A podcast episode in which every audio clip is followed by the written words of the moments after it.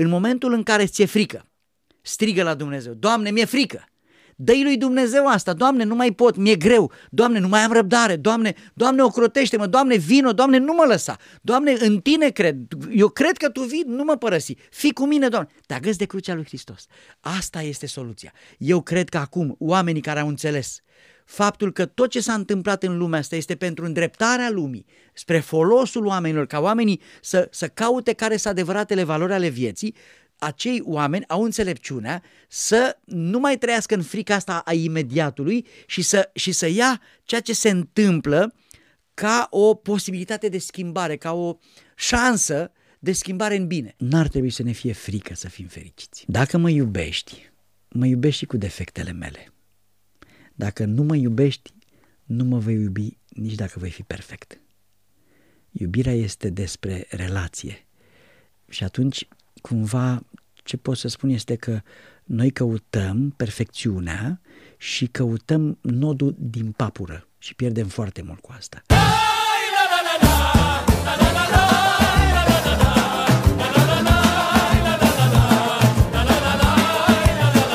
Bună seara! Suntem din nou la podcastul lui Damian Drăghici. Uh, vă mulțumesc mult pentru toate comentariile, vă mulțumesc mult pentru toată susținerea. Uh, vă rog să vă abonați la canalul meu, Damian Drăghici uh, Oficial. Așa cum v-am promis de fiecare dată, aduc oameni din diferite domenii, oameni care au o pasiune, oameni care fac cu totul și cu totul ceva special. În această seară am iarăși un invitat foarte special. Îl știți, este cunoscut lucrează în, în, în serviciul nostru, în, în sprijinul nostru, lucrează pentru noi și are harul de la Dumnezeu și am onoarea să l-am invitat pe Părintele Vasile Ioana. Doamne ajută! În ogorul Domnului, Damian. Exact. În ogorul Domnului. Suntem în vie și lucrăm uh, via Domnului. Uh, noi toți suntem niște mlădițe care avem o, un trunchi comun, iubirea lui Dumnezeu și încercăm să mai curățăm via, să mai să mai așezăm lucrurile în așa fel încât via să crească frumos. Și e mare bucurie când vezi așa, uh, uh, te uiți cum crește via frumos uh, și dai slavă lui Dumnezeu, sigur că unor mai crește și pălămidă, mai, însă plivim, curățăm, lucrăm, e, e o lucrare, e o lucrare. E o lucrare frumoasă. Părintele, prima întrebare, părinte, pe care o pun tuturor invitaților mei este cine sunteți, Părintele Vasile Ioana? Dragul meu, în, în primul rând să spun cine nu sunt. Nu sunt o vedetă, nu sunt uh, vreun om cu totul special, uh, nu îmi place să fiu prezentat așa și îți mulțumesc că nu mai prezentat așa, pentru că sunt un soldat într-o armată, adică sunt, sunt un om care îl iubesc pe Dumnezeu foarte mult, viața mea o, o, o dedic cu toată puterea și cu tot ceea ce Dumnezeu mi-a dat mie, lui Dumnezeu și lucrării lui și am, am uh, în minte faptul că vreau foarte mult să aduc pe calea mântuirii cât mai mulți oameni. Ăsta este scopul vieții mele, să se mântuiască cât mai mulți oameni și acest lucru este pentru mine fundamental. Mântuirea este scopul pentru care am venit pe pământul ăsta și anume să, să ne unim cu Dumnezeu. Pe calea asta, sigur că uh, mai întâlnești și hopuri, gropi, uh, te mai, uh, te mai oprește trupul, te mai oprește mintea, te mai împiedică societatea, te mai împiedică prietenii, lumea înconjurătoare, tot ce e împrejur. Însă scopul principal pe care ți-l alegi ar fi bine să-l urmezi și asta fac. Uh, am învățat asta încă din copilărie pentru că am fost um, uh, copilul unei mame uh, care m-a adus pe lume foarte devreme. Mămica mea a plecat la mănăstire când era copilă, după liceu imediat mămica s-a dus la mănăstirea Ghighiu, lângă Ploiești, acolo unde e Maica Domnului, făcătoare de minuni și a intrat în obștea mănăstirii în anii aceia, în anii 70. Uh, aș a dori să fie măicuță pentru că a fost crescută de bunicul meu uh, care a fost un om deosebit uh, de credincios și atunci ea s-a bucurat să, să devină măicuță, însă fiind așa de tânără și era foarte frumoasă. Iar tăticul meu s-a dus la mănăstirea Ghighiu și a, a cucerit-o, a cucerit-o a, și a luat-o din mănăstire și au fugit. Pe vremuri, când apărea dragostea, era chestia asta, fugea unul cu celălalt și după aceea rămânea însărcinată și apărea căsătoria. Deci asta, asta, asta era un, um, un modus vivendi obișnuit al acelor vremuri. Deci dacă te-ai culcat cu cineva, salut, Da, da. ai oi de nevastă, nu? Era rușine în sat să știi. Ai, ai, cred că ai prins un pic din vremurile alea. Deci era... Normal. Da, n-aveai, n-aveai altă cale. Și atunci el a luat-o din mănăstirea Ghighiu, uh, s-au cunoscut și când au venit la tătăica, la bunicul meu, uh, a zis, Nea Traiane, uite, eu m-am îndrăgostit de fata matale, îmi pare rău că, uite, a plecat din mănăstire, s-a îndrăgostit și vrem să ne căsătorim. Și el a zis, nu trăiți în păcat, vă căsătoriți. Și s-au căsătorit și am apărut eu pe lume. Uh, La trei luni mămica s-a dus la fabrică, pentru că la, pe vremuri nu se stătea doi ani cu copilul. Se stăteau trei luni și pe aceea se, se întorcea la muncă. Și mămica s-a întors la muncă, la fabrică, la Romlux. Și în momentul acela bunica și bunicul m-au luat la ei și m-au crescut de mic, de la trei luni am, crescut, uh, am fost crescut de bunici și pot să spun că am avut în viața mea uh, două perspective în educație. Perspectiva familiei uh, de la oraș, mama și tata erau în Târgoviște, uh, cinci copii, au venit pe lume cinci copii unul după altul, Uh, tăticul a devenit alcoolic, acolo erau bătăi, înjurături, vorbit urât, jigniri și așa mai departe. Și dincoace la țară, uh, la mine unde eu practic am fost luat de bunici, dar ceilalți frați erau dincoace acasă. Și am trăit între Câmpina și Târgoviște, la Câmpina, la bunicul, uh, la Călinești. Trăiam ca în rai, rugăciune, pace, stare de bine, atmosferă frumoasă și la Târgoviște uh, e- era altfel. Era Agitație. Alt, agitație uh, și o viață fără Dumnezeu. Știi că fără Dumnezeu viața este cumplită, cumplită. Adică iese cei mai rău din om când nu e Dumnezeu. Și atunci uh, am ales să fiu cu Dumnezeu, deși îmi plăcea foarte mult fotbalul. Am jucat fotbal, îmi plăcea la Pe la, nebunie. pe la ce vârstă a început uh, tatăl dumneavoastră să, Să aibă bea? problema cu alcoolul? De tânăr Când sau? aveam eu, cred că 6-7 anișori, uh, eu veneam în weekenduri pentru că eram crescut de bunici și vedeam, vedeam Diferențele. diferențele foarte mari și cum- venind copiii pe lume, efectiv uh, creșterea copiilor este o treabă foarte grea. Și a venit Și ca o apăsător. greutate Au pentru venit el. unul după altul. Mămica n-a vrut să facă nicio întrerupere de sarcină. Deci eu sunt în 71, sora mea în 72, fratele meu în 74, 76 și tot așa. Adică noi am venit pe lume unul după altul, cum veneau copiii. Adică rămânea însărcinat, venea copilul pe lume. E, ideea este că în momentul în care el a fost apăsat de povara creșterii copiilor, Nu putea, nu putea să facă față. Așa, Uh, și uh, uh, s-a, s-a luat de alcool. Era și o chestie genetică și din momentul acela uh, s-a stricat pacea. Mămica uh, se depărta de el și au divorțat. Au divorțat și statul i-a dat mamei mele, toți cei cinci copii au fost dați de statul român de judecători. Mamei și mama a fost numită mamă eroină și guvernul uh, comunist de atunci i-a dat uh, niște bani în plus ca să ne crească pe noi ceilalți. Sigur că mama avea și ajutorul bunicilor. Și în felul ăsta ne împărțeam. Între... Am ajutat-o și eu la creșterea fraților și la mei ce mai mici. vârstă s-au divorțat? Cât Uh, aveați eu, dumneavoastră? eu aveam atunci 10 ani. 10 anișori. Deci au stat împreună doar 10 ani. Da, da, din păcate, din păcate. Și tatăl mai trăiește sau? Uh, nu mai trăiește, s-au dus amândoi la Dumnezeu. Uh, au plecat amândoi, mama la 52, tata la 54. Au plecat repede la Dumnezeu. Da, mă doare sufletul pentru asta. Mama era foarte credincioasă, uh, după ce ne-a crescut pe toți, a plecat la Ierusalim și a stat la Ierusalim, a locuit acolo pe Mea Sharim, acolo pe strada aceea cu mulți perciunați, uh, o lume specială, ultraortodox și uh, mergeam des la mama la Ierusalim, uh, a trăit foarte frumos uh, acolo, mergea la Mormântul Sfânt foarte des, știi că cetatea Ierusalimului este Da, o poveste da, da, deloc, da, e da, ceva da. splendid. Și tăticul rămânând în patima, în patima lui a căpătat un cancer și s-a dus repede la Dumnezeu. Din păcate, singur s-a dus la Dumnezeu. Pentru că ceilalți copii nu l-au urmat. Toți ceilalți copii am rămas cu mămica. Dumnezeu să o odinească. Dumnezeu să o Pe odihnească. amândoi. Dumnezeu să o odihnească. Părinte, cum erați în copilărie? Zglobiu, dornic de joacă, îmi plăcea să mă joc, îmi plăcea să am uh, prieteni mulți și îmi aduc aminte că atunci când bunicul meu m-a dat la uh, școală la Filipești de Pădure, satul Miner, acolo lângă era un sat de țigani, se numea Mărgineni. La Mărgineni aveam prieteni țigani minunați. Erau câțiva foarte deștepți la, la noi la liceu, am avut colegi minunați, colegi minunați cu care împărtășeam foarte multe valori. Jucam fotbal împreună, ne bucuram împreună, râdeam, glumeam împreună. Ce mi-a plăcut foarte mult la, la familie eh, din Mărgineni și acum mă bucur de ei, uh, erau zglobiți și dornici de viață, iubeau viața. În timp ce românii erau scorțoși, oamenii ăștia iubeau viața, iubeau să trăiască și mie, mie mi-a plăcut chestia asta la ei. Și uh, mi-a plăcut foarte mult și faptul că știau să fie prieteni. Adică dacă un țigan te respectă și te iubește, ești un norocos.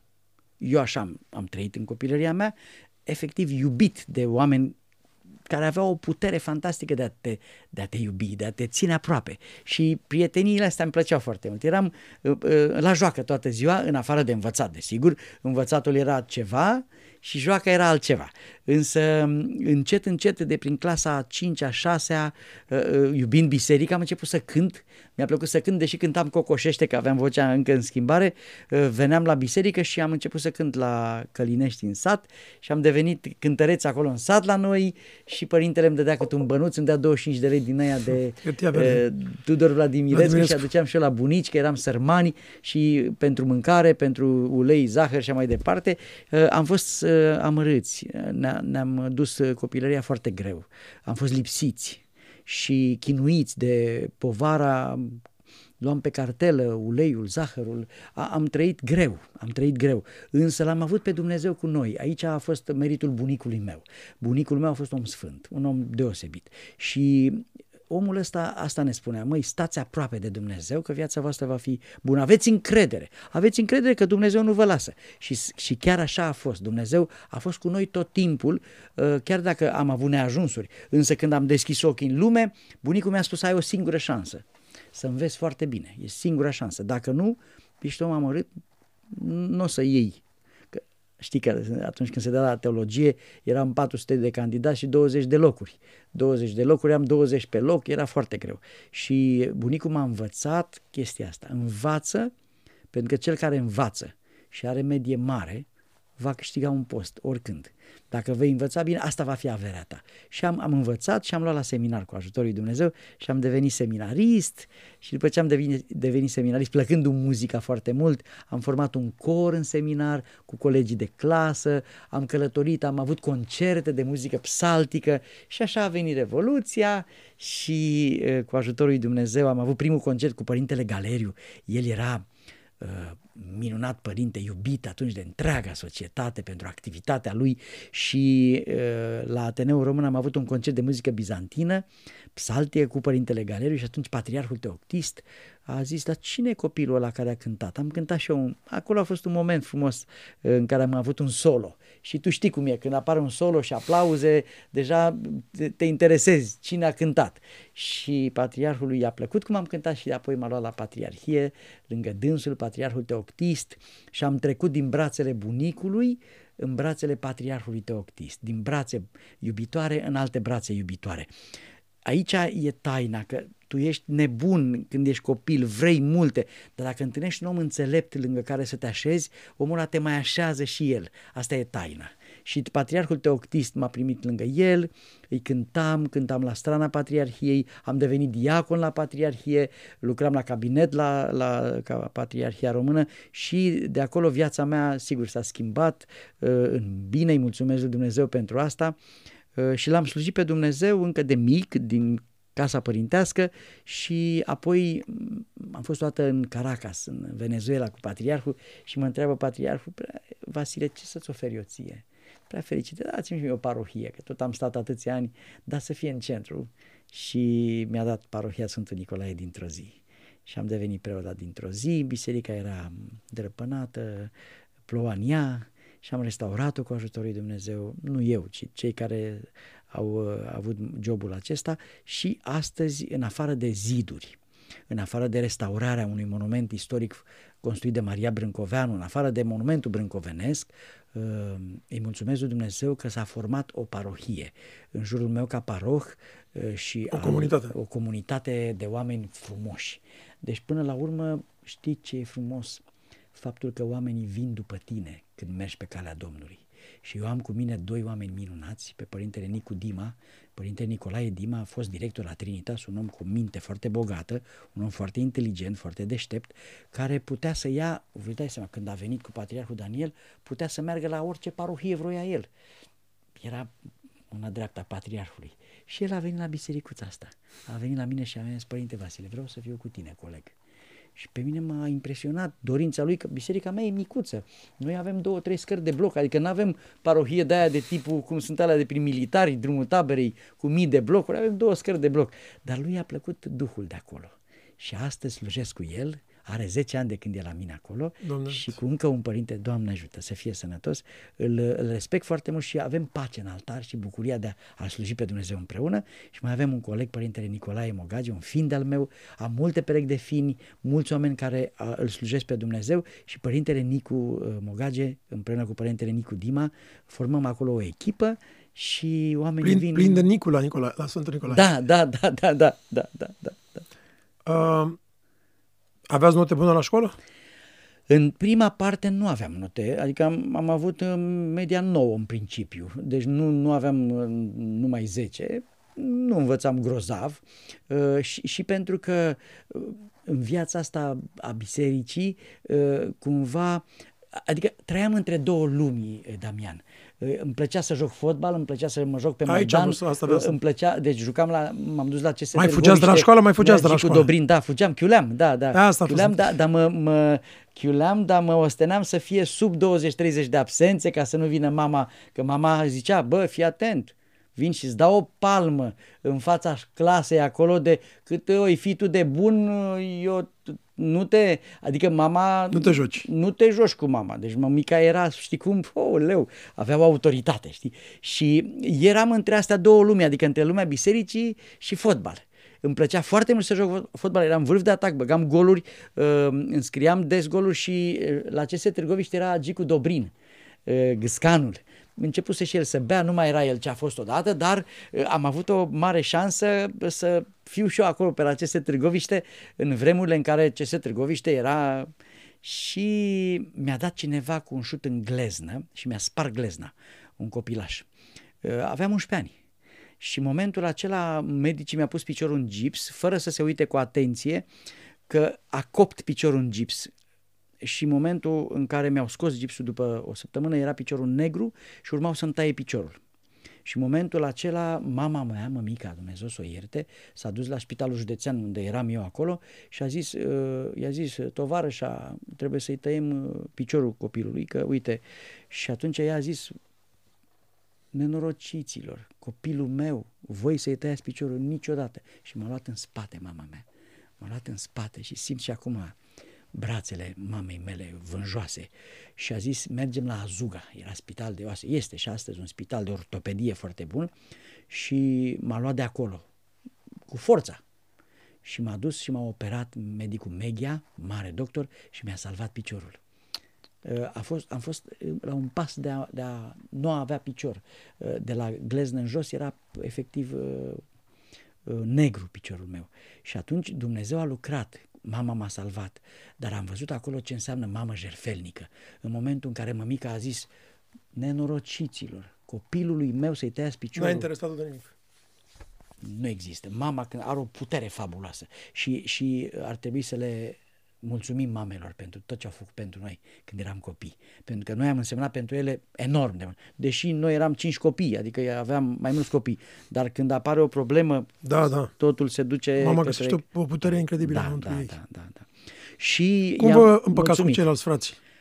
Foarte când erați bine. mic, când erați foarte, mic. Când eram mic ne jucam foarte mult uh, și eram fratele mai mare și când făceau prostii, eu trebuia să-i acoper, să-i acoper, uh, însă aveam avantajul că mergeam la bunici și atunci aveam timpul meu de pace la bunici. Câți și frați, veneam, câte sunteți? Uh, trei băieți și două fete. Trei băieți și două fete.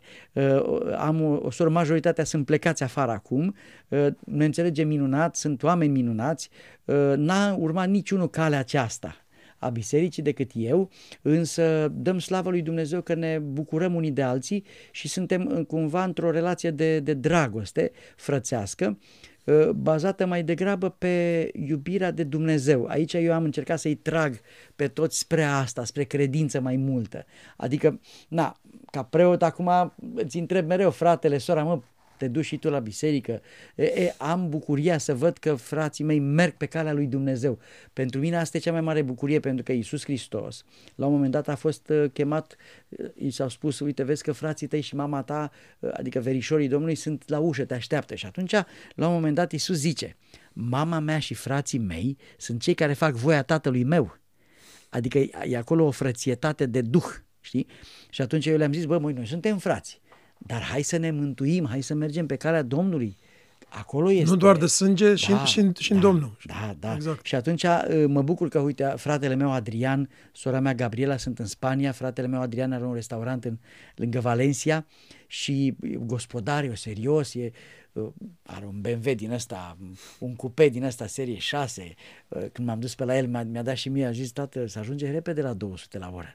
Zic, Doamne ferește, fi, frate, Doamne ferește, da, da, frate, zice, are 8 în V. Păi tu știi ce e 8 în V? Păi nu știu ce e 8 în V. E o minune, zice asta. și m-a, m-a dat cu BMW-ul lui pe acolo, pe autostradă. E un, e un, e un șofer de săvârșit. Îi place. E, și îi place că e harnic. Asta îmi place, hărnicia lui foarte mult. Sora mea Gabriela, la fel, lângă Madrid, lucrează la Amazon și o companie foarte prestigioasă și nepoții mei și ei lucrează la Amazon, sunt încântat de ei că sunt serioși, își văd de treabă, muncesc, câștigă bănuțul, dar sunt serioși și ponderați. Sora mea Florentina, asta la altă mai mică, e singura din Ploiești aici. Ea este mai, sora mai mică, seamănă cu mămica foarte mult și mai zgubilitică și o iubesc foarte mult pentru faptul că a păstrat spiritul mamei este ironică, glumește, râde, e veselă și îmi place foarte mult treaba asta și mai am un frate Adrian, care, Nicușor, care la fel este în Ploiești. Deci am doi în Spania și doi în Ploiești. Doamne frate, ajută. soră acolo, frate, soră din. Doamne ajută. Um, cât de important este pentru noi toți mediul în care trăiești în copilărie? Determinant. Determinant. Dacă am, dacă am conștientiza cât de important este ce trăim în copilărie, am fi mult mai serioși cu copiii noștri și cu educația lor. Pentru că ce face omul în, în partea întâi a vieții, el preia niște scenarii de viață. El vede, dacă mama și tata se ceartă și la care țipă mai tare are dreptate, va țipa și el. Dacă mama și tata folosesc cuvinte urâte, de jignire, domina, atunci el va face la fel. Deci noi dăm copiilor noștri scenarii de viață. Ce facem noi? Ei, ei ne copiază. De aceea este esențial copilul să vadă un model. Ce ar trebui să vadă copilul? Ar trebui să vadă înțelepciune. Modelul de înțelepciune este cel mai frumos model. Ce este înțelepciunea? Este un har pe care îl ai, harul discernământului. Să știi când să, când să faci pasul să riști, când să fii prudent, când să zici nu, să înveți copilul să zică nu răului. Ai văzut când mergi pe pârtia de schi, mi îmi place să schiez și am, am schiat cu fiul meu cel mic, am trei băieți și cu fiul meu cel mic am să schiat de curând, să dea Dumnezeu. Uh, nu există sezon fără să schiem am cam luat o trântă, m-am cam lovit, că am, am luat o trântă că m-am dus pe una neagră, pârtie neagră și copilul mi-a zis, tata, nu te duce. Adică, știi, copiii la un moment dat devin mai înțelepți și uh, legat de pârtia deschis. Deci, pe pârtia deschis sunt niște jaloane, niște stegulețe. Nu le depășești. Că dacă le depășești, pe ăla intri în pădure și pățești ce a pățit Schumacher. Adică, așa e viața, ca o pârtie de schi. Negociezi curbele, curbele cu B. Negociezi totul în, în, în viață. Cobori atenție, cu atenție, știi cum, cum negociezi virajele, ești atent cu talune, ce viteză ei, să nu cazi, să, nu, să ai atenție la ceilalți de pe pârtie. Așa e și viața. Deci da. cumva copilul trebuie să primească niște repere foarte corecte. Și atunci reperele alea îi rămân toată viața. Dacă se învață să fie prea conservator, iar nu e bine. Pentru că dacă tu ești prea protectiv, și aici Trebuie să o Dragoste, dragostea, exact. Da, dragostea de, de, și dorința asta de protecție e atât de mare încât devine o eroare în, în, în viața copilului. Copilul nu se mai poate dezvolta. El tot timpul se gândește numai la pericole. Și asta nu e bine. Nici să-l lași nebun. Și dacă apare un pericol, Doamne ferește, el știe că vii, vii tu să-l aperi. Da, da. Și nu da. e stare e, să... Aici este o, e, e dansatul pe sârmă. E așa, de educația copiilor este, are, are o importanță uriaș, uriaș, uriaș. De aia ar trebui să fim foarte atenți la ce le dăm copiilor noștri și ar trebui să le dăm acest echilibru, această măsură. Eu copiilor mei le-am dat libertate și înțelepciune. Cine a fost modelul noastră în copilărie? Bunicul meu. Bunicul. Bunicul meu. Bunicul meu mi-a zis, te duci și faci ce vrei tu. Dar nu uita că tot ce faci, te face. Ce faci, te face. Cum adică? Da, poți să te duci să joci fotbal, dar viața nu e numai fotbal. Eu n-am înțeles atunci. Adică te încăpățânezi să zici că știu eu, vreau ce zice bunicul. Nu, el avea o fermitate, bunica avea o candoare uh, și ea reușea să împlinească și cealaltă latură a, a dragostei astea de mamă, de căldura mamei, știi? Și bunicul avea fermitatea aia și o duritate, adică era foarte ferm cu el, exigent cu el însuși și foarte bun cu ceilalți oameni. Asta era frumusețea. Bucuria mea a fost că am luat de la bunicul dragostea de Dumnezeu și de la bunica uh, căldura căldura sufletească. Și am înțeles mai târziu, când am găsit mai târziu în Patriarhul Teoctist, am găsit și căldura patriarhală a unui om bun, a unui om blând, a unui, unui om de poveste și în același timp și fermitatea. Și am încercat să le îmbin pe acestea. Asta încerc și astăzi să îmbin căldura unei vieți frumoase cu atenția la pericolele care pot să mă distrugă. Pentru că sunt pericole care pot să te distrugă într-o clipă. La ce vârstă ați început să simțiți că o să aveți această chemare spre Dumnezeu? Chemarea spre Dumnezeu nu știu, pentru că nu pot, să, nu pot să o definez, nu pot să pun mâna pe ea, să spun că în data de, pentru că încă de copil în casa noastră, casa noastră a fost plină de icoane, noi n-am avut televizor. Noi ne duceam la vecini să vedem telejurnalul. Când a apărut televizorul color, era un lucru, nu ne-am permis așa ceva. N-am avut televizor color. Era un televizor al negru, un Sirius din ăla pe la un vecin și ne duceam și noi să, 5 minute acolo, la cascadorii râsului, sâmbătă sau atât, la adică pentru noi viața noastră a fost credința în Dumnezeu. Mergeam la Părintele Cleopa de mici. Noi wow. mergeam cu mașinile, deci ne adunam cu toții și mergeam cu mașinile uh, uh, la Părintele Cleopa la predică. Deci noi stăteam la Sihăstria zile întregi la predicile Părintele Cleopa. Bunicul meu se ducea la Părintele Arsenie Papacioc, la Părintele Nicodim Mândiță, la Mari Părintele Visarion de la Clocociov, la Mari Duhovnici, Părintele Damian de la uh, Schitu Sitaru, Părintele Gherontie Ghenoiu, Părintele Gerasim, Mari Duhovnici ai neamului românesc, ăștia țineau neamul. Părintele Sofian, neamul ăsta n-a, n-a stat pe ceva ușuratic el a stat pe o, o rădăcină de putere foarte mare, o sevă de român în credința în Dumnezeu. Și oamenii ăștia au ținut neamul nostru în anii 80. Când eu am deschis ochii, l-am văzut pe Părintele Cleopa care striga, bă, striga la noi. Pocăiți-vă, bă, și țineți țara asta în mâna voastră cu rugăciunea voastră. Și noi ne speriam că eram niște copilași. Uh, spunea, nu ascultați de răul lumii, încercați să trăiți duhovnicește. Cu Dumnezeu, mă, cu Dumnezeu viața voastră să fie cu Dumnezeu, mă, că dacă l-ai pe Dumnezeu, ai tot, mă. Și noi nu înțelegeam. E, bunicul ne traducea din predicile Părintelui Cleopa pe drumul spre casă.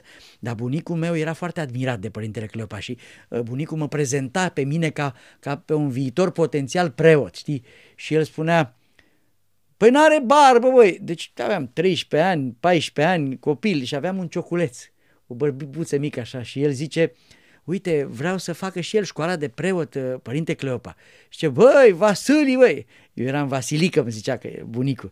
Băi, Vasili, zicea Cleopa, bătrânul, am o țasală, o țasală, băi, în graj, de acolo, de animale din aia, de la oi, care bag în... Uite, când bag țasala în barbă și băga la el în, în barbă, uite țasala, da? o bag în barbă, stă, stă sala în barbă, adică cum bași pieptul să stea. Aia e barbă, băi, zice, nu te joci, las barba mare, băi. El așa era plin de viață și de dragoste. Și eu n-aveam decât un părinte Cleopa, eu n-am decât, las că ai să ai. Ai să predici cuvântul lui Dumnezeu, lasă barba mare. Și așa am lăsat-o mare că părintele Cleopa, eram copil, 13-14 anișori și mi-a transmis un mesaj. Am simțit că a venit un har, că a simțit o lucrare, am simțit o lucrare prin, prin rugăciunile lor, că ăștia toți sunt în cer acum, toți mari duhovnici. Părinte Sofian, slujeam la Antim, mă duceam la Antim și îl vedeam acolo cu barbă luminos, minunat. Și el îmi spunea să nu mai căutați pe mari duhovnici, că noi nu o să mai fim peste câțiva ani. Vom mijloci de sus din cer, dar voi nu mai căutați, încercați să vă descurcați singuri. Și noi acum nu mai avem niște mari duhovnici. Suntem 25.000 de preoți, dar nu mai ajungem noi, noi, nu vom ajunge vreodată la măsura marilor părinți care au ținut neamul ăsta. Acum ne bucurăm din viețile lor, citim din viețile lor și ne întărim și noi, că noi suntem vai de capul nostru. L-am cunoscut și eu pe Teofilul Păreanu când am venit în România. ce frumos! Și m-am dus după aia la un an să-l, să-l văd pe Arsene Papacioc la mănăstirea mm. Uh, la Techirghiul, La acolo Techirghiul, era. da. Și din păcate n-am putut să mă vadă că era, nu se simțea bine, era aproape bolnav. Da, ți-a plăcut Teofil Pâriană, nu? Da. barba aia albă și eu am slujit toată cu el, omule, am rămas mut. Slujea perfect, ca și cum vedea, și făcea proscomidia. Proscomidia se taie acolo niște miride mici, se așează, se taie agnețul acela, trupul și sângele lui Isus, se taie cu copia la milimetru. Omule, eram diacon, trimis de patriarhul Teoctis la sâmbăta de sus. Când am văzut cum taie proscomidia, cum am rămas mut, am zis, Doamne, nevăzător. Era un nevăzător care vedea lumina dumnezească și el făcea totul impecabil și m-a uimit. Și adică am zis așa, mă, dacă un nevăzător așa slujește o liturghie, apoi noi ăștia care avem toate simțurile, Avea mare, mare har. păi zi, și, și mare responsabilitate, mare, mare, mare. Uh, deci undeva pe la 14-15 ani deja știați că vreți să Nu mergeți știam pe- mai dinainte. La 14-15 ani am hotărât să dau, că era la treapta a doua, la- în treapta a doua, în clasa 10 dădeai la seminar. Dar de prin clasa 5 deja cântam A la simțit biserică, chemarea. mergeam, da, am simțit o chemare, dar a fost o chemare, ți-am zis, era și joaca de copil, de- și- dar și chemarea asta către Dumnezeu. Am mai simțit ceva, te duceai la petreceri, de exemplu. Era Sisi Catch, cânta mm, muzica asta veche, da? Uh, Dom'le, aveam o tristețe la petreceri. Adică dansam, intram și eu acolo la petrecere, la, la liceu. Și după aceea, când veneau băieții, ziceau, băi, să bem, să nu știu ce, nu știu, am simt, simțeam o tristețe și fetelor le plăcea. Erau fete care le plăcea de mine, că era mai liniștit și uh, mai cumințel, știi, chestia asta lor le plăcea foarte mult. Băieții se duceau la băute, vorbeau vulgar, nu știu ce, n-am putut să intru în zona asta, A- simțeam în inimă o tristețe când a- apărea răul. Adică a fost cumva o apărare față de rău. Nu puteam, și eu simt și astăzi, uite, omul în prezența mea nu poate să înjure. Am observat chestia asta.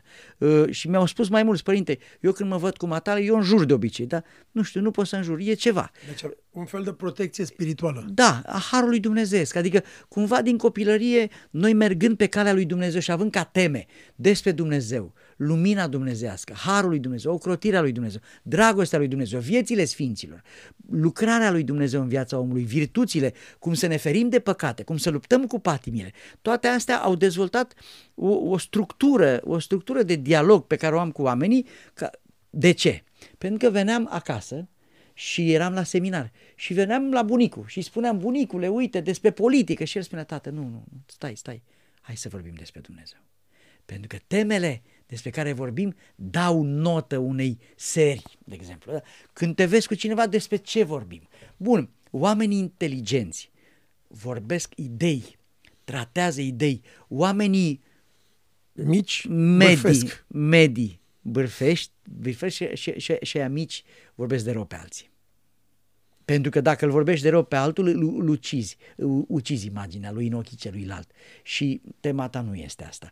Uite-te la oamenii care stau de vorbă numai despre problemele lor și numai despre alții și nu faci altceva decât să-ți fie milă de ei, pentru că el, omul ăla care este atât de egoist, în care e vorba numai despre el, nu te poate vedea pe tine, ești, tu N-are ești timp. un suport al necazurilor lui și atunci tu poți să-l ajuți, poți să-l ajuți în momentul în care el se deschide.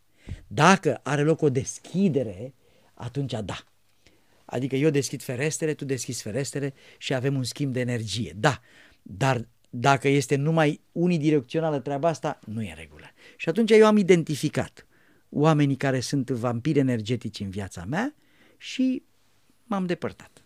Adică sunt acum prieteni, grupul meu de prieteni este format din oameni cu care pot împărtăși în mod egal uh, nu e vorba despre vreo autoritate, ci despre iubire. Și în iubire dai, primești, dai, primești. E un schimb foarte frumos. La ce vârstă v-ați căsătorit? La 26 de ani. M-am căsătorit cu o absolventă de teologie și de psihologie.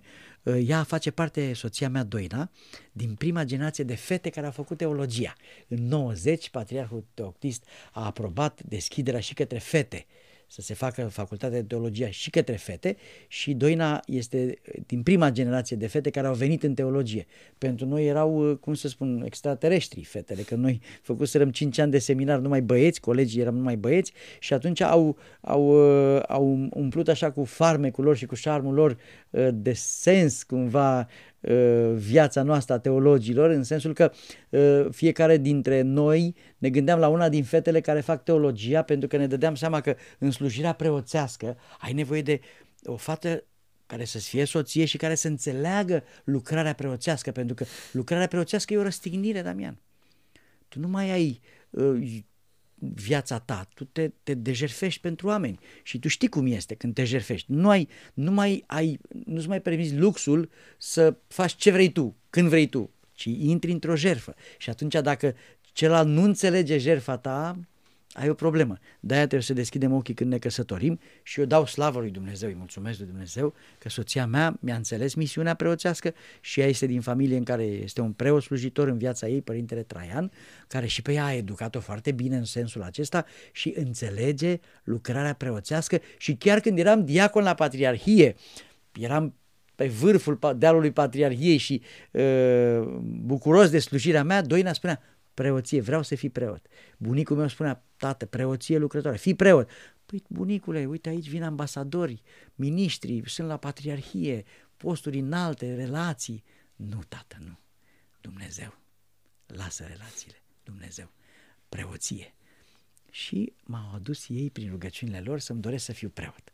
Și după ce am devenit preot, viața mea s-a schimbat. Adică am simțit că e altceva să fii preot. Și în preoția lucrătoare, în care ai ca singur scop al vieții să duci oamenii pe calea mântuirii, ai și bucurii extraordinare.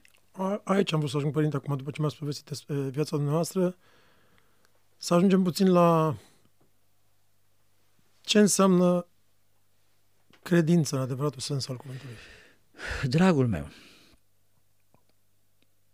să crezi în Dumnezeu nu înseamnă să crezi într-o entitate dominantă care coordonează, conduce totul și tu ești acolo undeva departe, mic și neînsemnat și el e undeva sus pe un jilț acolo departe și te conduce pe tine. Să crezi în Dumnezeu înseamnă să-L iubești pe Dumnezeu. Dumnezeu este un părinte bun care ne-a creat din iubire și ne vrea să trăim în iubire.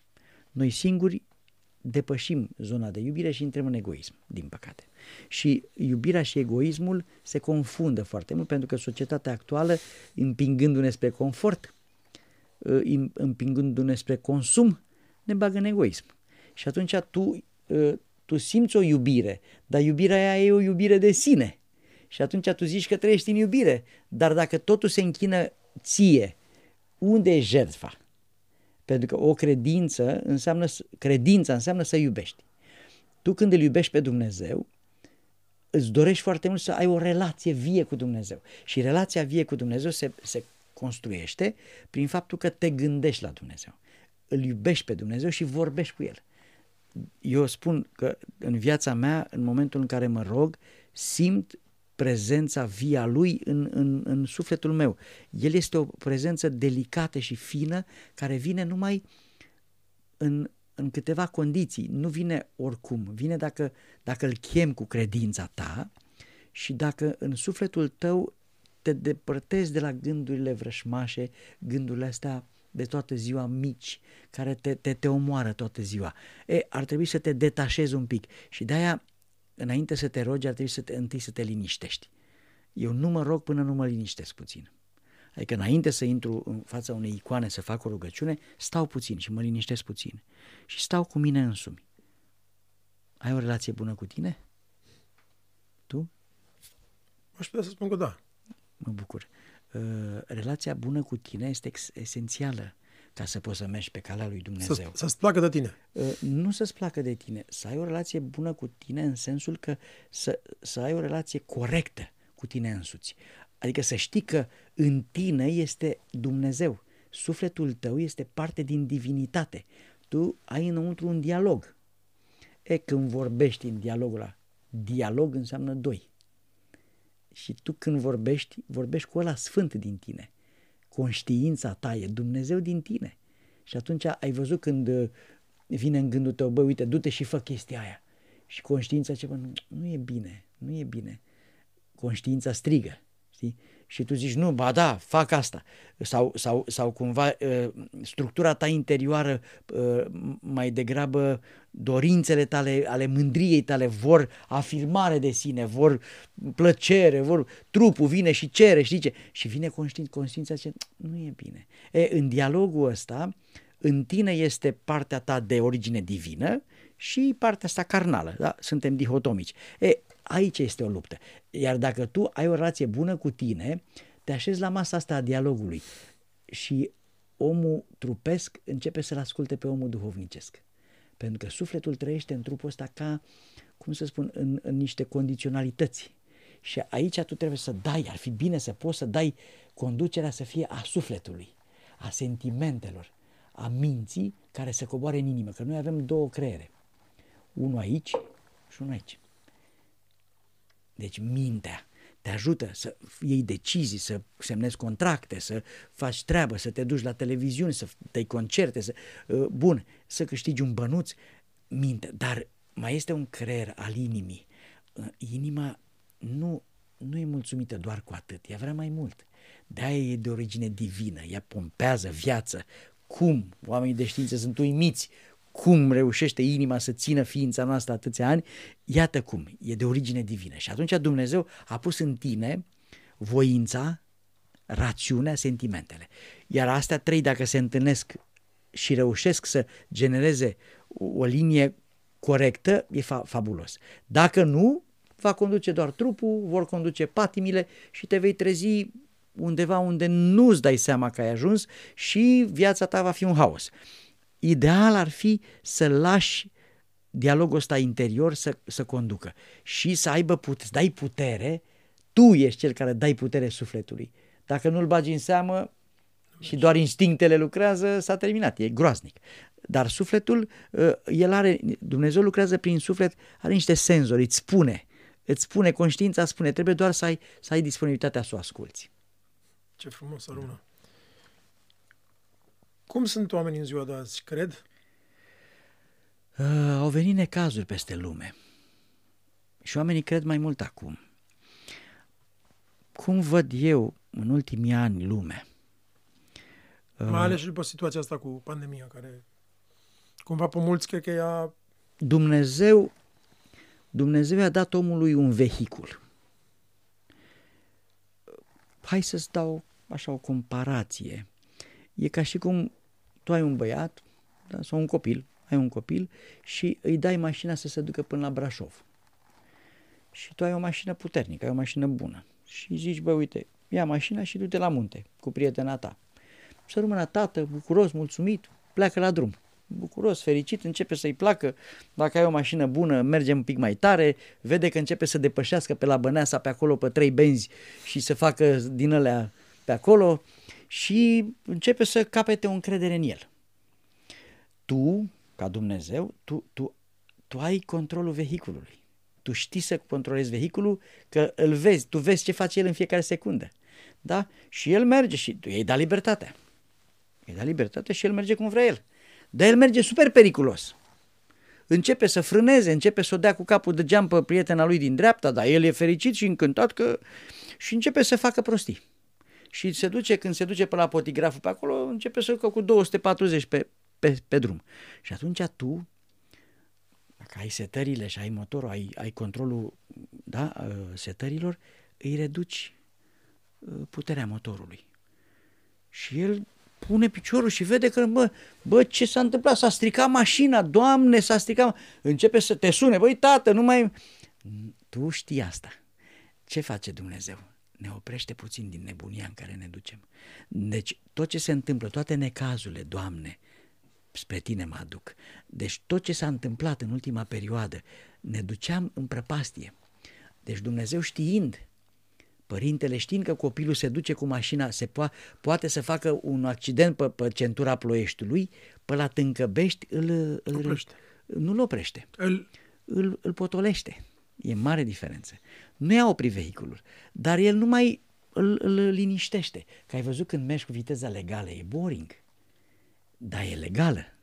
Și atunci tu zici că confortul vieții frumoase este boring. Noi toți am crezut confortul anilor 2000 boring. Acum, să trăiești normal e lux. Adică să ai o casă, o mașină, să te bucuri de o familie, era boring, vrei mai mult. E, iată că ne-a arătat Dumnezeu cât de, important, cât de frumoasă e normalitatea. Acum o prețuim, normalitatea. Când vezi familiile din Ucraina care nu mai au casă și au toată viața lor într-un troller, te gândești că tu ai unde să dormi, ai un pat de 2 pe 1,80? Păi tată, mulțumim lui Dumnezeu, eu cred că noi suntem bine, noi românii, noi românii, tată, gândește-te ce a fost în Australia, gândește-te, gândește-te la ce a fost în lumea asta și cum noi suntem protejați, uite așa ne ține Maica Domnului în mâinile ei iubitoare. De aia cred că noi ar trebui neîncetat să ne rugăm, să, numai să mulțumim din înculcare și însculare, mulțumim, Doamne, că ai grijă de neamul ăsta românesc și îl țin un echilibru. Îl țin, au râs de noi unii și acum au văzut cât de mărinimos e românul. Păi bă, noi când eram copii împărțeam, mă, cotoiul la mă de pâine. Tot împărțeam. Bunica zicea, "Ah, s-a făcut seara și n-am făcut o faptă bună, maică. Și tăia o felie de cozonac din cozonacul ei și ieșea în stradă și îl dădea. Românul iubește, iub, românul dăruiește, românul e bonom, prost de bun, așa e prost de bun. prost de bun. Și atunci ăla care alege din cuvântul ăsta prost, el e prost. Ăla care alege cuvântul bun, înțelege. Eu îl întrebam pe bunicul. Bunicule, mai râd de mine colegii la școală, îmi zic popa cu tare. Și a zis, tată, lasă să te creadă ei așa, că tu nu te prezinți înaintea lor, tată, înaintea lui Dumnezeu. Înaintea cui te prezinți? Când râde unul sau zice unul ceva și face mișto de tine. Păi tu, cui te prezinți? Lui sau lui Dumnezeu? Deci ăla pierde, care râde, ăla pierde. Tu câștigi, pentru că tu câștigi har. Profesorul de matematică de la mine, eram clasa 6 la Călinești și m-a scos la careu. Tovarăși, avem un element mistic, religios între noi. Nu se poate așa ceva. Și m-a scos la careu. Eram clasa 6 Tovarășul Ioana, ieși în față. Și na, erau fetele care mă mai plăceau, că acolo până între a șasea, șaptea se nasc primele, îți trimitea bilețel de la cu te iubesc și mi-a fost o rușine. Tovarășe, am auzit că ai fost ieri la biserică, îmi zice în careu, cu școala toată, cu toate clasele. Rușine să-ți fie, în anii ăștia mai credem că există Dumnezeu.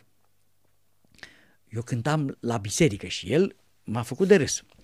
A venit Revoluția, am devenit diaconul patriarhului și acest profesor s-a dus la Dumnezeu, acum se întâlnește cu mine și îmi zice, Vasile, ești mândria satului nostru, te vedem la televizor.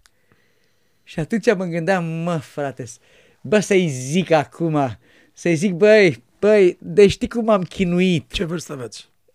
Acum am Atunci. târziu, atunci în clasa 6 eram. Nu, când l-ați, v-ați văzut cu el. Eram diacon la Patriarhie, cred că aveam 35 de ani. Dar omul, cum să spun, un profesor foarte bun de altfel, un profesor de matematică Și v-a, impecabil. v-a lăsat uh, ego să, să-i aduceți Nu i-am aminte zis, sau nu? Nu i-am zis, nu i-am zis. M-am chinuit un pic, dar nu i-am zis. N-am putut. N-am putut. Deci, în general, ego-ul se luptă cu bunătatea. Dacă bunătatea inimii câștigă, nu poți să-l lovești pe om. Același, nu poți cu, să-l același jignești. lucru mi s-a întâmplat și mie de, mult, de foarte multe ori cu profesori din copilărie care mi-au spus că nu poți, că ești țigan și nu o să faci nimic.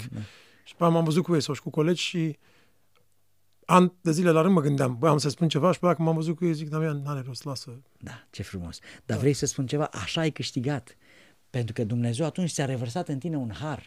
Pentru că eu dacă îi spuneam, bă nesimțitule, mă mai scos în careu acolo. Bun, eu îl jigneam. Da? Ce câștigam eu din asta? Eu făceam dreptate, dar despre dreptate e vorba, nu despre iubire. Deci, cumva, spunându-i asta, aș fi, aș fi făcut dreptate pentru trei secunde, răneam un om care mă admira și mă iubea și am zis, bă, de ce să nu las dragostea asta a lui? El pentru... poate a și uitat din momentul ăla Bineînțeles, care a fost... poate că nici nu... Da, dar mie mi-a rămas în inimă când m-a scos în Da, camera. normal, Mi-a rămas normal, în inimă, a rănit. normal. Însă Dumnezeu m-a vindecat prin dragoste. De-aia spun că uh, dreptatea și iubirea, ele se împletesc. Numai că noi uneori vrem să facem dreptate, să se facă dreptate, să fie ca mine, să am eu dreptate, dreptate, dreptate. Nu, frate. Pune, Era- frate, era o iubire. Vorbă, era o vorbă foarte faină. Am, am, am, uh, de la un seminar din state la un tip care mi-a plăcut la nebunie și o țin minte totdeauna. Și aici nu, nu vorbesc că nu asta îmi dați interviu, dar vreau să vă... Mi, s- mi s-a părut foarte faină vorba asta. Zice, vrei să, o să mori cu dreptatea în mână sau vrei să mori fericit?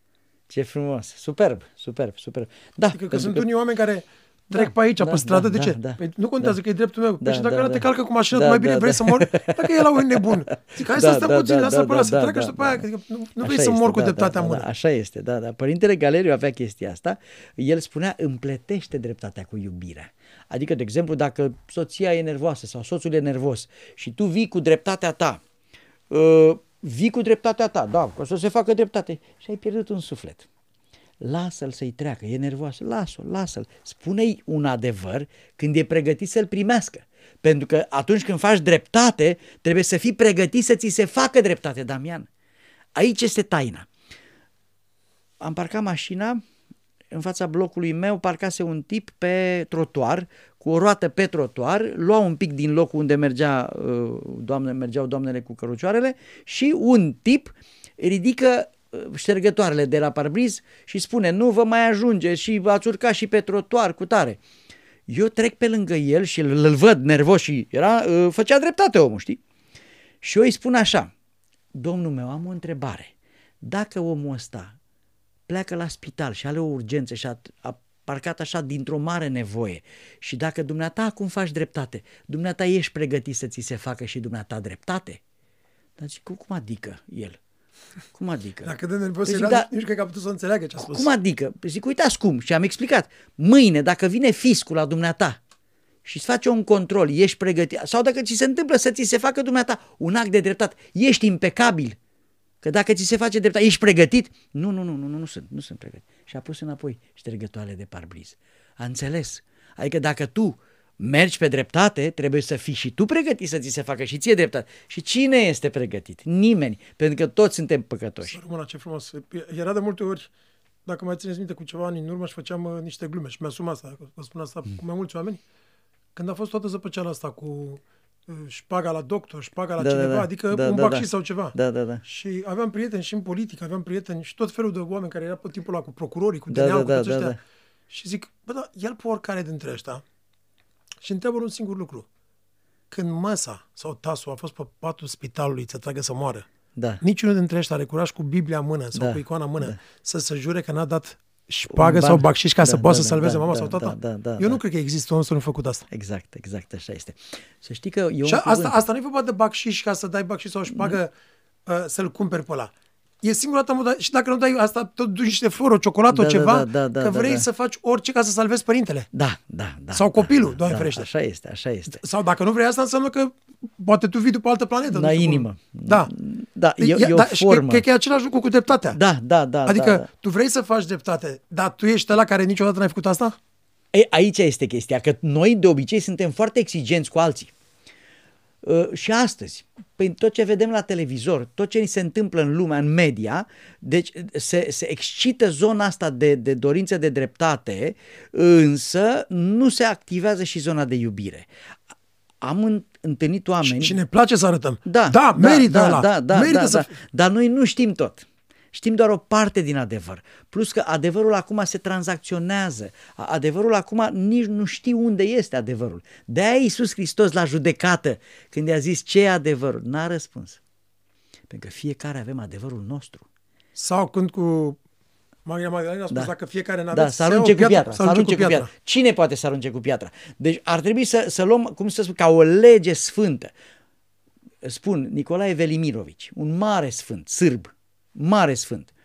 A studiat la Londra, o- o- genial omul, genial. A zis așa, Toată lumea e căzută, toți suntem căzuți, toți suntem păcătoși, toți suntem căzuți, ca într-un spital. Deci lumea asta este ca un mare spital, toți suntem unii cu capul, alții cu ficatul, alții cu pancreasul, alții cu picioarele, suntem toți bolnavi. De ce să avem așteptări mari la oameni și să ne gândim că așteptăm mereu de la oameni și să fim mereu dezamăgiți, când ar trebui să asumăm următorul adevăr, toți suntem căzuți.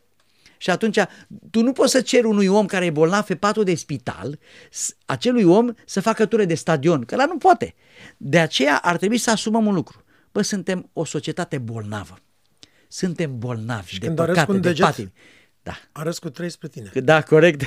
Deci noi, noi ne consumăm prea multă energie trăind în afara noastră. Să găsim dreptatea Acuzându-și și căutând dreptatea, de fapt ce facem? Fugim de noi înșine. Și trebuie să te întrebi, dar tu cum stai cu chestia asta? Tu cum te poziționezi? A, asta era următoarea mea întrebare. Avem... Mă uitam ieri la un podcast, am, fost, uh, am venit uh, în avion de la un uh, eveniment nefericit. Fratele meu la 46 de ani a, a trecut în neființă. Oh, Doamne, Dumnezeu da? să-l odihnească. Să rămână așa. A fost în, în momentat în Los Angeles și ieri în avion de la Londra spre București mă uitam la un podcast cu Yuval Harari, cel care a scris da, da, da uh, ultimele cărți în, în ultimii ani foarte ex, extrem de... un om cu o minte foarte deschisă.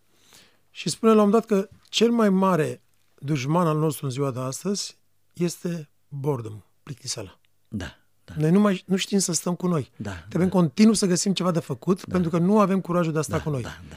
Și asta este următoarea mea întrebare la, la dumneavoastră. Noi aici, creștini fiind, noi români fiind aici, pe plaiurile noastre, pe meleagurile noastre, cumva pentru foarte, foarte mult timp am știut să, să am, am știut cum să fim plictisiți și în vremuri grele.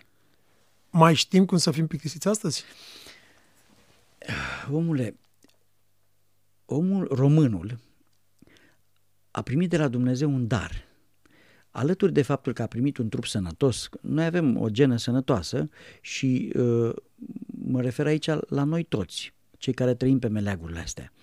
Am avut și am primit de la Dumnezeu un dar, puterea de a ne adapta la orice realitate a vieții.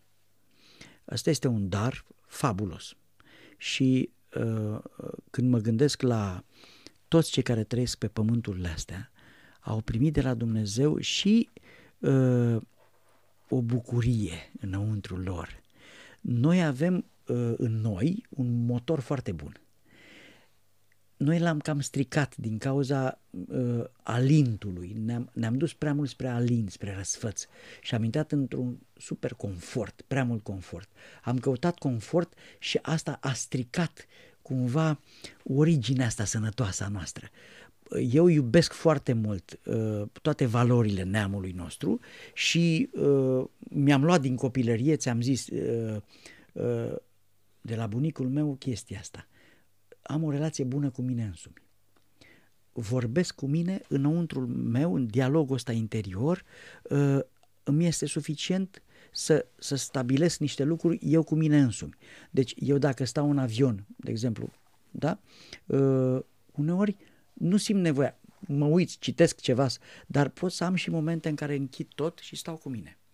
Și acolo am început și eu să capăt încet, încet rugăciunea inimii, adică stau și zic, Iisuse, Fiul lui Dumnezeu, miluiește-mă. Iisuse, Fiul lui Dumnezeu, miluiește-mă. Prea Sfântă Născătoare de Dumnezeu, ocrotește-mă. Bucură-te ceea ce ești plină de har, Marie, Domnul este cu tine. Și mintea începe să se gândească, eu mă gândesc așa, Doamne, cât ești de minunat. În mintea mea stau cu ochii închiși acolo în avion și uh, mă gândesc la Dumnezeu de drag.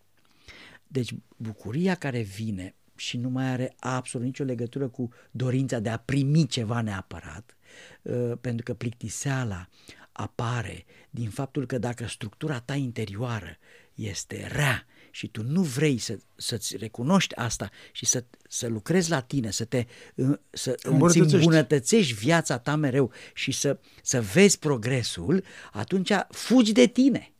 Însă dacă ești bine cu tine, te liniștești și ce te liniștește? Dumnezeu. Dumnezeu. E, rugăciunea ar trebui ca să înțelegem taina rugăciunii și dacă înțelegem taina rugăciunii, nu ne mai plictisim. Adică dacă ai de așteptat jumătate de oră la spălătoria de mașini sau nu știu, undeva, la medic zice acolo că te primește medicul la 12 și 10 Și te niciodată nu te primește... primește. Da, bun, tu zici așa, aoleu, mamă, ce am pățit toate la Enel? Mă duc la Enel și stăteam la coadă să plătim acolo și o femeie în fața mea, uite așa să, uite așa să foia, uite așa să foia. Băi, zic, ce face femeia asta? Nu mai putea de nerăbdare și zic, doamnă, aveți o problemă, vă pot ajuta cu ceva? Părinte, zice, nu mai pot, uitați ce coadă mare. Zic, doamnă, avem un sfert de oră până acolo. Dacă dumneavoastră vă agitați, vă faceți rău. Oricum sfertul ăsta de oră îl avem. Haideți să vorbim despre Dumnezeu. Haideți să vorbim despre dumneavoastră. Haideți să vă liniștiți un pic. Într-o dată ea a intrat, a înțeles că timpul ăla putea să-l folosească și altfel. Deci tu când te agiți mereu și pierzi răbdarea, când nu ai răbdare, tu atunci devii propriul tău dușman. Și îți distrugi, îți, îți, îți chinuiești ființa ta. Ființa. Nu, pentru că nu accepti. Nu accepti, nu accepti. Iubirea este acceptare. Deci aveam o întrebare, iertați-mă. E total separată de ce vorbim noi, dar nu asta a deschis subiectul ăsta. Am observat asta și în state când trăiam, și în România, și în alte locuri, și în alte țări. Oamenii sunt nerăbdători și nervoși, agitați, oriunde trebuie să aștepte. Și de cele mai multe ori vocali. Da. Singurul loc unde nu sunt vocali e când merg la doctor. Da, da, da. Oricât de mult ar întârzia doctorul. Da. A spus că la 12 și 10 Da. te ia și el te ia la 1 fără un Două. sfert. Da. Nu-i vezi pe niciunul să Da, țipe da, sau da. să ridice Da, mâna da, să... da, da, da. Nu mă refer într-un, într-un spital, Da. la un cabinet sau ceva. Te uiți la dentist sau ceva Da, și da, întotdeauna da, da. doctorii întârzie. Da, da, da. Acolo nu. Și asta întotdeauna m-a mirat, pentru că e clar că acolo unde e vorba de sănătate, Da, da, nu da. vei să-l super pe ăla. Da, da, da. da, Tu, da, da, acolo da. unde, unde Da. poți cauți Da, dreptatea. da, da, da. Da, pentru că tu de la medic primești ceva. Medicul te lămurește în legătură cu ceva. Deci uite-te și în biserică, la medicii de suflete, la noi preoții. Deci omul are, stă două ore nemișcat, frate. Damian, pe mine mă uimesc femeile, A, da, pe, la bărbații, fel și la biserică. Acolo tineri, nu spui dacă întârzie părintele, nu nu există. spui, "Dom'le, întârziat." Dar noi lucrăm cu vecii vecilor, Da, Damian. deci, la- noi la- nu lucrăm cu timp, Da, cu deci, vecii de- vecilor. deci la părinți, la, la, Da, la, da, la, la la, la preoții, la biserică, medici, nu- și la, da, n-ai, n-ai curajul să, să te opui. Da, da, știi care e bucuria? Că omul acolo se așează, se liniștește, e cu el însuși. De-aia, întorcându-mă puțin la rugăciune. Deci dacă tu deprinzi această uh, stare de rugăciune, nu te rogi ca să ceri ceva, Damian. Deci este o tâmpenie să înțelegi, să crezi că Dumnezeu este delivery. Este o tâmpenie. Crezi că Dumnezeu este cum vine băiatul ăsta de la Glovo, săracu, zici, pac, ai făcut, deci confuzia e maximă. Dumnezeu nu-ți dă ce vrei tu, că vrei tu, când vrei tu. Este o mare tâmpenie să crezi asta. Deci ei cred, oamenii cred că intră în programul la Glovo sau Taz, țac, țac, țac, comandă trei hamburgeri și vine ăla, țac, ți-o aduce la ușă și gata. Cine să pună în aplicare o cerere de tipul ăsta? Cine să pună în aplicare 8 milioane de, 8, 8 miliarde, de cereri. da. Bun, de ce spun asta? Aici, Pentru aici că... vorbim despre faptul de a fi grateful. Asta, adică Da. a fi grateful, a fi într-o, Da. într-o stare de grateful, într-o stare E, a, recunoscătoare. ai înțeles, ai Mulțumesc, înțeles, Doamne, mi-ai răspuns mulțumesc, înainte să dau eu mulțumesc, răspunsul Doamne. și îți mulțumesc pentru asta. Ai înțeles taina, mă bucur. Dragul meu, eu nu mă rog la Dumnezeu ca să-i cer ceva, că este și asta o jignire la adresa lui Dumnezeu. Cum? Adică tu îi spui, Doamne, am și eu nevoie, vreau și eu cu tare. Și Dumnezeu să zică, a, ce bine că mi-a amintit că uitasem. A- Adică e, ca- e ca și cum Dumnezeu ar fi uitat ce i-ai fi cerut tu. Nu. Doamne, mi-e drag de tine, Doamne. Mi-e drag să fiu cu tine. Mi-e drag de Dumnezeu. Eu îl iubesc pe Dumnezeu. Eu vreau să fiu, să simt că curge harul lui în, în, în toată ființa mea și vine și mi aduce o pace. Mă îmbrățișează Dumnezeu cu iubirea lui și eu, eu mă simt așa de bine în prezența lui Dumnezeu. Mi-e atât de drag cu Dumnezeu că îi spun, Doamne, e așa de bine cu tine că nu mai vreau, nu mai vreau altceva. Vreau să fiu cu tine atâta, mi-e drag de tine. Și îi spun lui Dumnezeu că îl iubesc. Iisuse Fiul lui Dumnezeu și pe aia continui, miluiește-mă. Și în miluiește-mă ăsta e totul. Doamne Iisus Hristos, miluiește-mă. Deci- Chirie, Chirie Iisus Hristos, mă iubește mă. E, e, acolo e totul. De ce e simplă rugăciunea? Dar ce faci tu? Îi spui, Doamne, dăm tu ce? Ce știi tu, Doamne? Ce știi tu că e nevoie? Adică tu știi mai bine decât mine.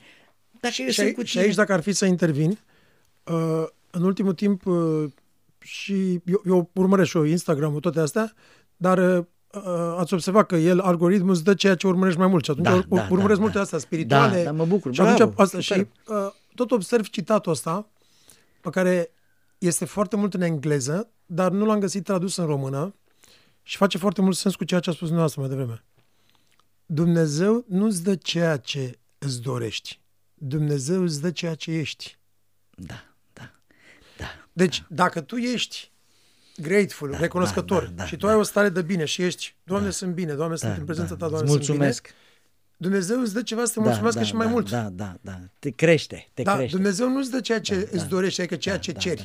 Bine, Doamne, de ce, vreau de, să... Păi gândește-te, dragul meu, uite, vin la mine oameni care spun cu blesteme, de exemplu, cu blesteme. Am prieteni țigani uh, care îmi sunt dragi și care îmi spun, părinte, blestem, mă blestem, blestem.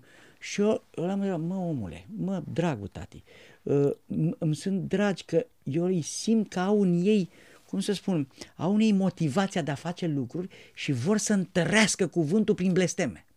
Și aici, la țigan, chestia asta este foarte prezentă. Și anume, când vrea el să, să știe nevastă sa că el are dreptate, să mor în cația, să mor eu, să, tre- să moară copilul meu. Și atunci el vine la mine și e bine să o lămurim treaba asta. Că mulți sunt foarte triști și cad în depresii și doamne uh, care vin la mine și domni care spun, părinte, uite ce am făcut. M-am îmblestemat, mâncați aș gura lui matale. Și eu i-am zis așa, dezleagă-mă. Și eu îi spun așa, omule, ce ai spus tu, să moară copilul meu, tu crezi că cine pune în aplicare ce ai zis tu? Ce entitate crezi tu că e Dumnezeu? Uh, Dumnezeu crezi că e ăla care pune în aplicare tâmpenia pe care ai spus-o tu să moară copilul tău? Nu, tată, vezi de treabă că cuvântul tău s-a dus așa în van, în aer. Nu pune, tată, nimeni în aplicare. Adică tu Doar nu te tu temi. ți-ai făcut rău ție cu cuvântul Da, tău. nu te teme că ai zis să moară copilul tău, că o să moară copilul tău, că ai zis tu. Păi cine ești tu? Mâncați aș gura lui matale ca să, ca să comanzi tu lui Dumnezeu să moară copilul lui matale. Adică e o eroare aici. Aici le sfătuiesc pe mame, pe mamele țigănci. Să nu-i blesteme pe copii, nu pentru că le-ar asculta Dumnezeu blestemul și li s-ar întâmpla ceva rău copiilor, ci ele însele se lipsesc de har. Și atunci blestemul nu are ce să caute în gura țiganului și a românului și a Și oricui în gura om. omului, în general. De ce? Că blestemul ce face? Te afectează pe tine. Când zici... Puterea că- cuvântului. Da, da, de ce? Pentru că cuvântul, bravo, puterea Mai- cuvântului. mai întâi a fost cuvântul. Cuvântul e Dumnezeu și atunci omul ce face? El e o neîncredere acolo, o neîncredere și atunci tu ca să-ți întărești cuvântul zici să mor eu. Bă, dar de ce trebuie să zici să mor eu ca să... Bă, ce ți-a zis mă apostolul Pavel în Biblie? Ce e da, da, ce e nu, nu, frate. Tu mă chemi, da? Băi, pot să vin, da, vin. Nu mai trebuie să spun să mor eu că vin. Nu, să moră că nu pot să vin.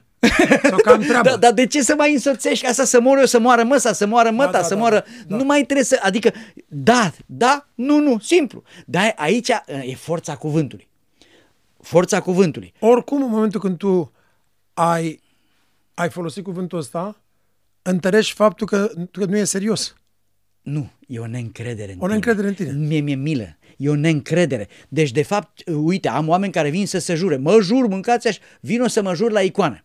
Și eu i-am spus, a venit toată, pirandă, dacă ăsta să jure cu, cu mâna pe icoană, poate să te și înșele. Exact.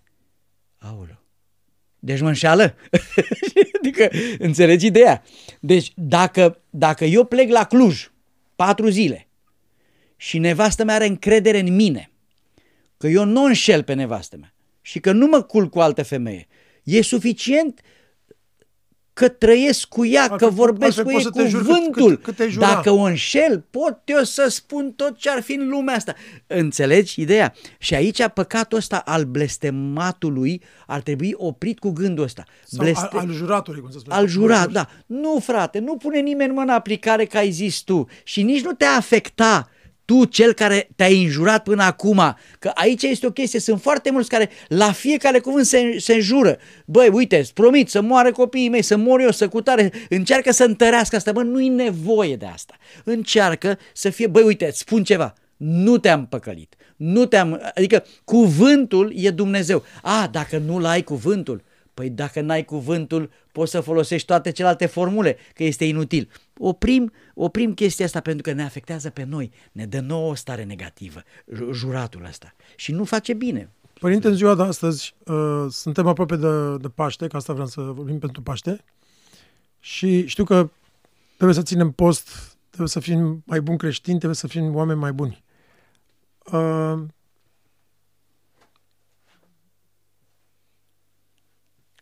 s-au întâmplat multe lucruri, în primul rând, pandemia care ne-a afectat pe toți și, cum vorbeam și cu un prieten de la Regina Maria, uh, și numai, mai mulți prieteni îmi povestea că uh, poate cea mai mare problemă în momentul ăsta, în afară de, în afară de faptul că a fost COVID-ul prezent, este ce s-a întâmplat cu mental health toți oamenii sunt anxioși, deprimați, toată lumea are o problemă, adică uh, lucrul ăsta cu mental health a devenit mai important și decât uh, boala de inimă sau cancerul, pentru un fel. Uh, pentru că ne-a afectat pe toți foarte rău, incertitudinea asta care a creat uh, anxietatea asta foarte mare sau depresia, care e foarte aproape una de alta. Da. Acum mai nou a venit și această nebunie cu războiul, uh, care eu personal, asta e opinia mea și o împărtășesc și mi-asum asta, care nu cred că ar fi fost la fel de puternică cum e acum dacă nu ar fi fost pandemia înainte. Că a mai existat un război acum 8 ani de zile în aceeași locație și nu a fost, pentru că nu era pe fondul ăsta extrem de, de sensibil. Da, deci da. Ne-a, ne-a prins într-un moment foarte sensibil. Uh, unde nu am avut, nu am avut, n-am avut o, o perioadă de, de reziliență emoțională, să ne ridicăm. Da, și da, atunci da, e da, și mai tare impactul. Corect, așa este. Și plus că oamenii sunt încă incerți dacă mai vine iarăși COVID-ul înapoi în septembrie sau octombrie și o ținem așa într-o mm-hmm. continuă, într-o stare emoțională care poate da. să te afecteze. Da, da. Care ar fi recomandarea noastră, recomandarea dumneavoastră și în uh, ajunul uh, sărbătorii uh, învierii Domnului da. și în postul pe care, pe care îl ținem și în general, adică la început de primăvară, că e primăvara și totul răsare, totul e nou, și în general pentru noi ca români ca să, să fim mai uniți, mai puternici, să fim noi mai ok cu noi înșine. Dragul meu, e bine că e așa. Uh, îmi asum ce spun. În ultimii ani o luasem razna, ne depărtasem foarte mult de Dumnezeu. Ne depărtasem foarte mult de ceea ce suntem noi cu adevărat. Acum faptul că și mie mi s-a întâmplat și m-am surprins, vezi la știri copilul ăla din maternitate, deci boceam cu, cu femeia aia însărcinată cu copilul uh, și moartă, uh, uh, momente dramatice care au renăscut în noi sentimentul ăsta uman de compasiune față de necazul unui popor, uh, pe de o parte. Pe de altă parte, uh, Uh, gândul ăsta că nu suntem veșnici pe pământul ăsta. Uh, pe de altă parte, starea de uh, incertitudine în care trăim face foarte mult bine sufletului. Dacă înțelegi asta, și aici se împart oamenii, omul care are credință în Dumnezeu are soluție. Ne agățăm de crucea lui Hristos. Dacă frica de fapt te face după aia să spui, Doamne, da. adică de deci frică aici te, te ori, de Dumnezeu. ori nebunești, ori o iei razna și faci toate tâmpenile din frică, ori te schimbi în bine. Deci ăsta este un timp de schimbare fabulos acum, Damian. Tu simți acum, în ultimii 2-3 ani, mai multă credință printre oameni acum da, pe bune. Eu, eu știu, acum eu știu că, des, eu știu că deschid, deschid ochii. Nu, înainte să deschid ochii. sunt credincios și o spun asta și sunt deschis, adică, dar nu cu mândrie, ca, să, că nu e bine da, să da. fiu. Dar în momentul când deschid, înainte să deschid ochii, spun Tatăl nostru, de, înainte să mă trezesc. Da, minunat, fantastic. Lucru pe care înainte era un exercițiu, mă trezeam să-mi fac crucea da, să da, da, da, mulțumesc da, da. Dumnezeu. Acum nu, nu. deja, deja e o stare. singur o, o stare, face, da. da. da. și eu dimineața când mă trezesc, primele gânduri îi le dau lui Dumnezeu și zic slavă ție, Doamne, slavă ție pentru toate. Slavă ție, ajută-mă astăzi să am o zi bună. Deci frica ne-a, ne apropiat, e, adică... Da, e, ce vreau eu să spun este că acum tot, toți centrii noștri nervoși, toată starea noastră, acum ajunge în, în zonă de frică. Tuturor ne e frică. Nu există om care să nu-i fi fost frică în ultimii 2-3 ani de ceva. Da, fie că i s-a întâmplat ceva în zonă de sănătate, fie că s-a întâmplat ceva în zonă socială, bun. Această frică poate să te ducă către Dumnezeu sau să te depărteze de Dumnezeu. Și aici ne împărțim. Și aici e sfatul meu. În momentul în care ți-e frică, strigă la Dumnezeu, Doamne, mi-e frică.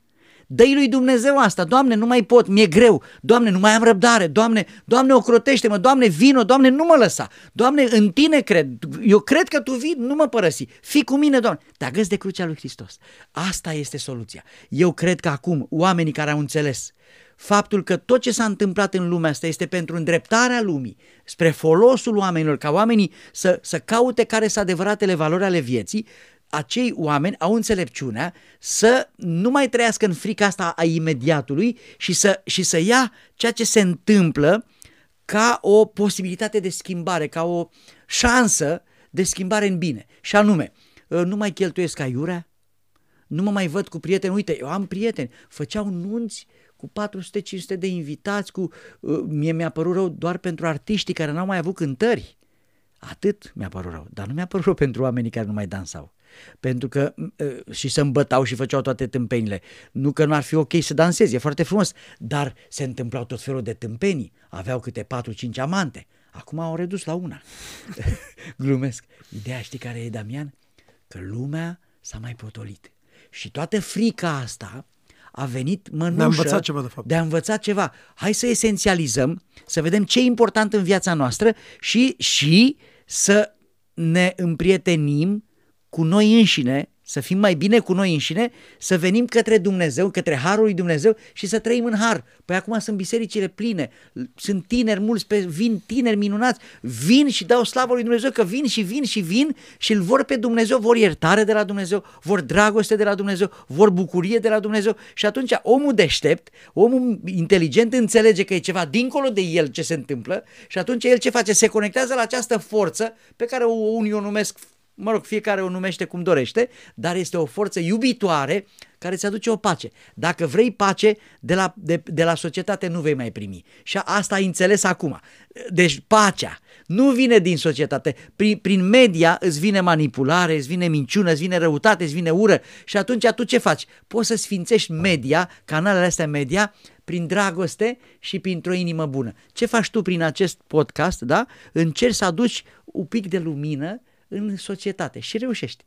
Am uh, o credincioasă, i-am zis ieri la spovedit, zic mâine mă duc la Damian Drăghici. Îți spun asta, dar să nu te mândrești. Zice, ăla e super om. Îmi spune o copilă, o puștaică. Și eu, eu dintr-o dată, eu nu te-am cunoscut așa de aproape și am vrut să, atunci, spunându-i asta că mă duc la Damian Drăghici, am vrut să văd ce zice ea despre tine. Și am zice, e super om și eu ca să o ispitesc mai departe, să văd cine ești tu, prin ochii ei, am zis, dar cum așa? Și ea zice, e foarte mare de izmerit. E natural, e normal. Deci, normal. Faptul că ești normal, ești, înseamnă că ești normal la cap. Înseamnă că trăiești normal. Că nu vezi în ceea ce faci tu vedetism, superioritate, infatuare, ci ești un om sănătos la minte și cauți normalitatea pe care o prețuiești ca pe un dar de la Dumnezeu. E, fetița aia care atunci când eu i-am spus la spovedit că mă duc la Damian de și mi-a spus e un super om și eu am zis de ce? Pentru că este zmerit. E normal și asta pe mine, pe mine m-a bucurat enorm. Ce vreau să spun? Hai să promovăm normalitatea ca pe o stare înaltă de bucurie și de trăire cu Dumnezeu în familie și în dragoste cu aproapele. Nu ai nevoie de epatare, nu ai nevoie de mândrie, nu ai nevoie de lăcomie, nu ai nevoie de ură. Toate astea te vor afecta. Păcatele ne distrug viața și să trăiești frumos e ceva extraordinar. N-ai nevoie de mai mult. Dumnezeu de-aia ne vrea ai Lui, că El ne spune, mă, vină mă la mine, mă, că-ți va fi bine, mă. Și tu zici, nu, că eu, că fac, eu, că fac. Și ce, unde ajungi, mă, frate? Unde te duci? Te duci în prăpastie, te duci cu capul în jos. Vino încoace că eu te echilibrez. Deci Dumnezeu, de ce te vrea să fii lângă El? Că știe ce să-ți ofere. Îți dă darurile Lui, harurile Lui și tu te duci spre păcat. Luptă-te cât poți să stai departe de păcate. Patimi, păcate, ura, băutura, cât a discutat familii întregi, mândria, orgoliul, câte divorțuri sunt de la orgoliu să nu lași de la... Lasă-mă, frate, de la tine că nu mori. Hai să mai lăsăm de la noi în postul ăsta. Hai să ținem post pentru a ne purifica sufletele. Hai să ținem post pentru să, se, să, se, să, să fie mai bună lumea asta. Cu, cu mine, cu tine, cu cel care ne filmează, cu oamenii buni. lumea asta devine mai bună. O luminiță acolo, una acolo, una acolo, mai multe fac să fie un oraș frumos. Nu? Și atunci lumină, din lumină, Dumnezeu adevărat, din Dumnezeu adevărat. Eu cu dragoste către tine, tu cu dragoste către aproapele, fiecare cu dragoste către celălalt și Amin. dragostea crește, crește, Amin. crește. O întrebare în, în finalul podcastului, întotdeauna le pun uh, întrebarea asta invitaților mei. Dacă peste 100, 200, 300, 500 de ani cineva se va uita la noi pe YouTube sau ce o să fie atunci pe un chip, care ar fi citatul dumneavoastră, al noastră personal, nu de la altcineva, o recomandare pentru oameni în general. Fraților, trăiți, iubiți-vă, fiți fericiți. Orice, orice un, un citat al noastră. Am înțeles. Să vă ținem minte așa. Am înțeles, foarte interesant. Ar fi trebuit să mă gândesc un pic mai mult, dar, dar dacă ar fi să mor mâine și să rămâne copiilor mei și celor care mă iubesc pe mine ceva, uh, pot să spun întâi ceva ce mi-a rămas în suflet uh, de la altcineva și apoi o să spun ceva și al meu. Dacă mă iubești, mă iubești și cu defectele mele. Dacă nu mă iubești, nu mă vei iubi nici dacă voi fi perfect. Iubirea este despre relație. Și atunci, cumva, ce pot să spun este că noi căutăm perfecțiunea și căutăm nodul din papură și pierdem foarte mult cu asta. Uh, poporul român are în el, e un drac acolo care ne chinuie. Invidia. Uh, un gospodar în sat reușește să lucreze cu muncă asiduă să-și facă o casă și el să-și vopsească un gard și vecina zice, uite al dracu și-a făcut gard și acum. Adică nu se poate bucura. Sunt români care nu se pot bucura de binele altora. Și asta este o mare, o mare durere. De-aia cred că ar trebui să ne bucurăm mai mult Uh, uh, și să căutăm să vedem binele din celălalt, pentru că toți avem și defecte. Uh, adică e o vânătoare de greșeli care te împiedică să fii fericit. Și acum ce pot să spun este că n-ar trebui să ne fie frică să fim fericiți.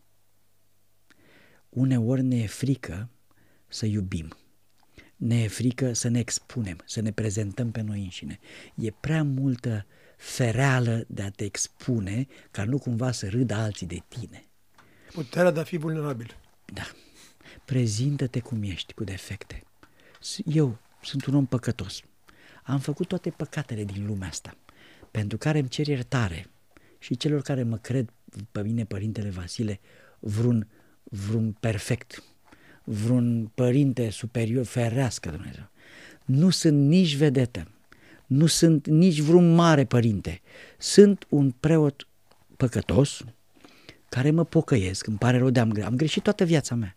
Am făcut greșeli cu Duium, cu Carul. Și pentru cei care cred că eu sunt cineva, am o veste proastă.